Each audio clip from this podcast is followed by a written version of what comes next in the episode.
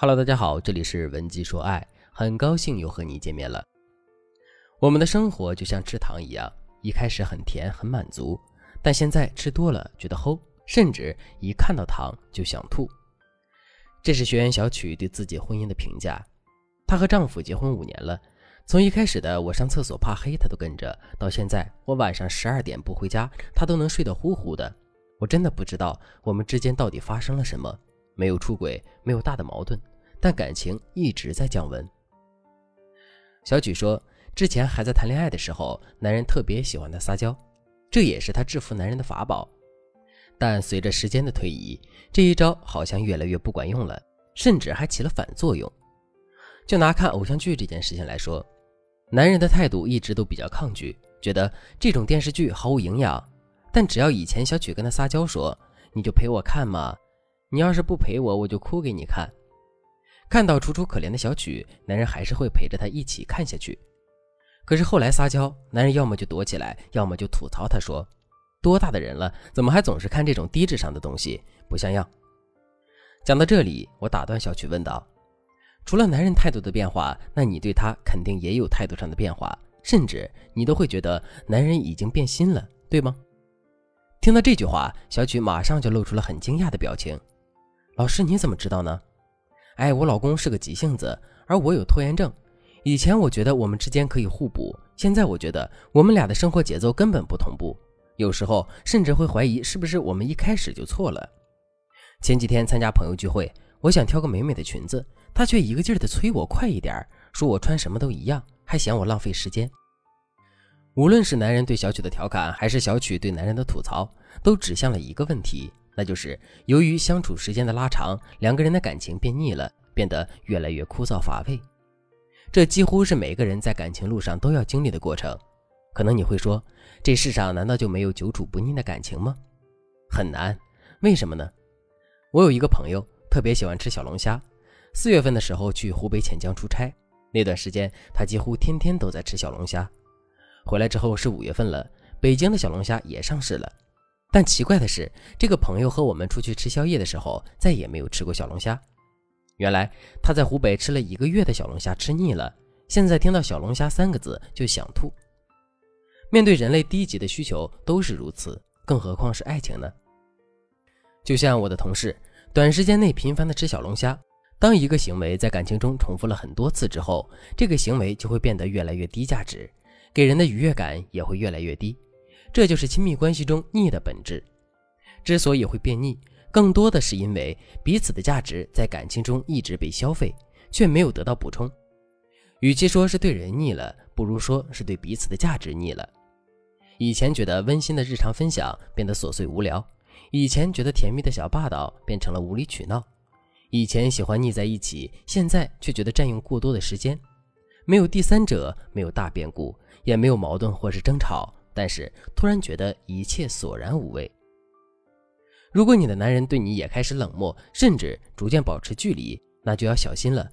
也许他也像我的同事讨厌小龙虾一样，开始觉得腻了。不过别担心，接下来我就要给大家支两招，让你的爱情去油去腻，重回初恋般的甜蜜。当然，如果你在听节目之前已经有了这样的问题，也可以添加微信文姬零幺幺，文姬的全拼零幺幺。我们的导师会帮助你解决所有的情感问题。我们先来讲第一个去油妙招，制造难得一见的新鲜感。也许你听了之后觉得有一定难度，两个人都同床共枕这么多年了，我连他背后有几颗痣，分别长在什么地方都清清楚楚的。同样，男人对我也是了如指掌，制造新鲜感，难道需要我去换张皮吗？其实，新鲜感可以从很多细节出发。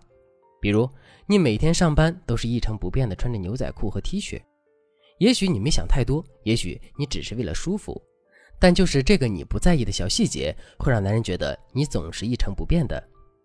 所以，明天早晨起来，挑一件你最喜欢的修身白色长裙，再把之前总是扎起来的头发放下来，最后在手腕上喷点香水，然后像平常一样的和他一起吃早餐，聊着今天的工作和周末的打算。男人肯定会注意到你的变化，但也许他不会多问什么，只是愣住看了你几眼。这个时候千万要沉住气，不要去为了几句赞美就问他：“我今天穿的好不好看呢？”然后下班回来，如果男人躺在沙发上玩游戏，你也可以假装的扫地，故意走到他的身边，然后转上几圈。几个回合以后，他肯定会注意到你的变化。假如他好奇的询问：“你今天打扮这么漂亮要干嘛？”这时你可以说：“没什么呀，心情好。”然后第二天再换另一种风格，继续打扮得很漂亮。既然男人是喜新厌旧的动物，那就不要让他觉得你一成不变。一个聪明的女人就要像一本永远翻不完的书。每当男人觉得已经看到结局的时候，一个情节的转折让他对你重新燃起兴趣。去油第二招，制造危机感，这也是一个非常有效的方法。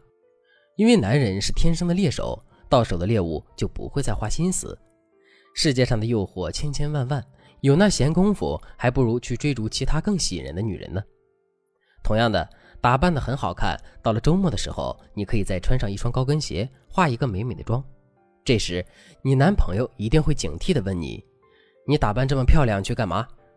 你可以说：“我约了朋友去喝下午茶。”他一定会接着问：“什么朋友啊？”你就说：“哎呀，巧巧，我的好闺蜜，你见过他的？”他会接着问：“喝个下午茶干嘛？打扮的这么隆重？”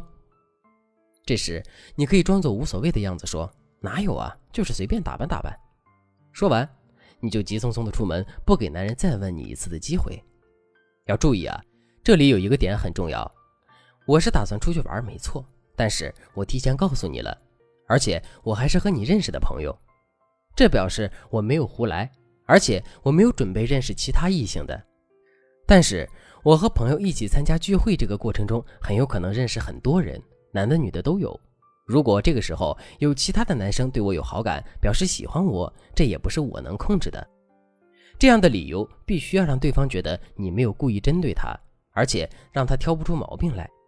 否则，如果他觉得你是主动想认识别的异性，可能他就会觉得你人品上出了问题。本来就到了倦怠期，结果你这一套操作下来，正好把他越推越远。所以，制造危机感这个技巧一定要谨慎使用，掌握好尺度。制造危机感要针对不同问题、不同场景。如果你想知道最适合自己的方法，添加微信文姬零幺幺，文姬的全拼零幺幺，我们的导师会帮助你解决所有的情感问题。好了，今天的内容就到这里了。文姬说爱，迷茫情场，你的得力军师。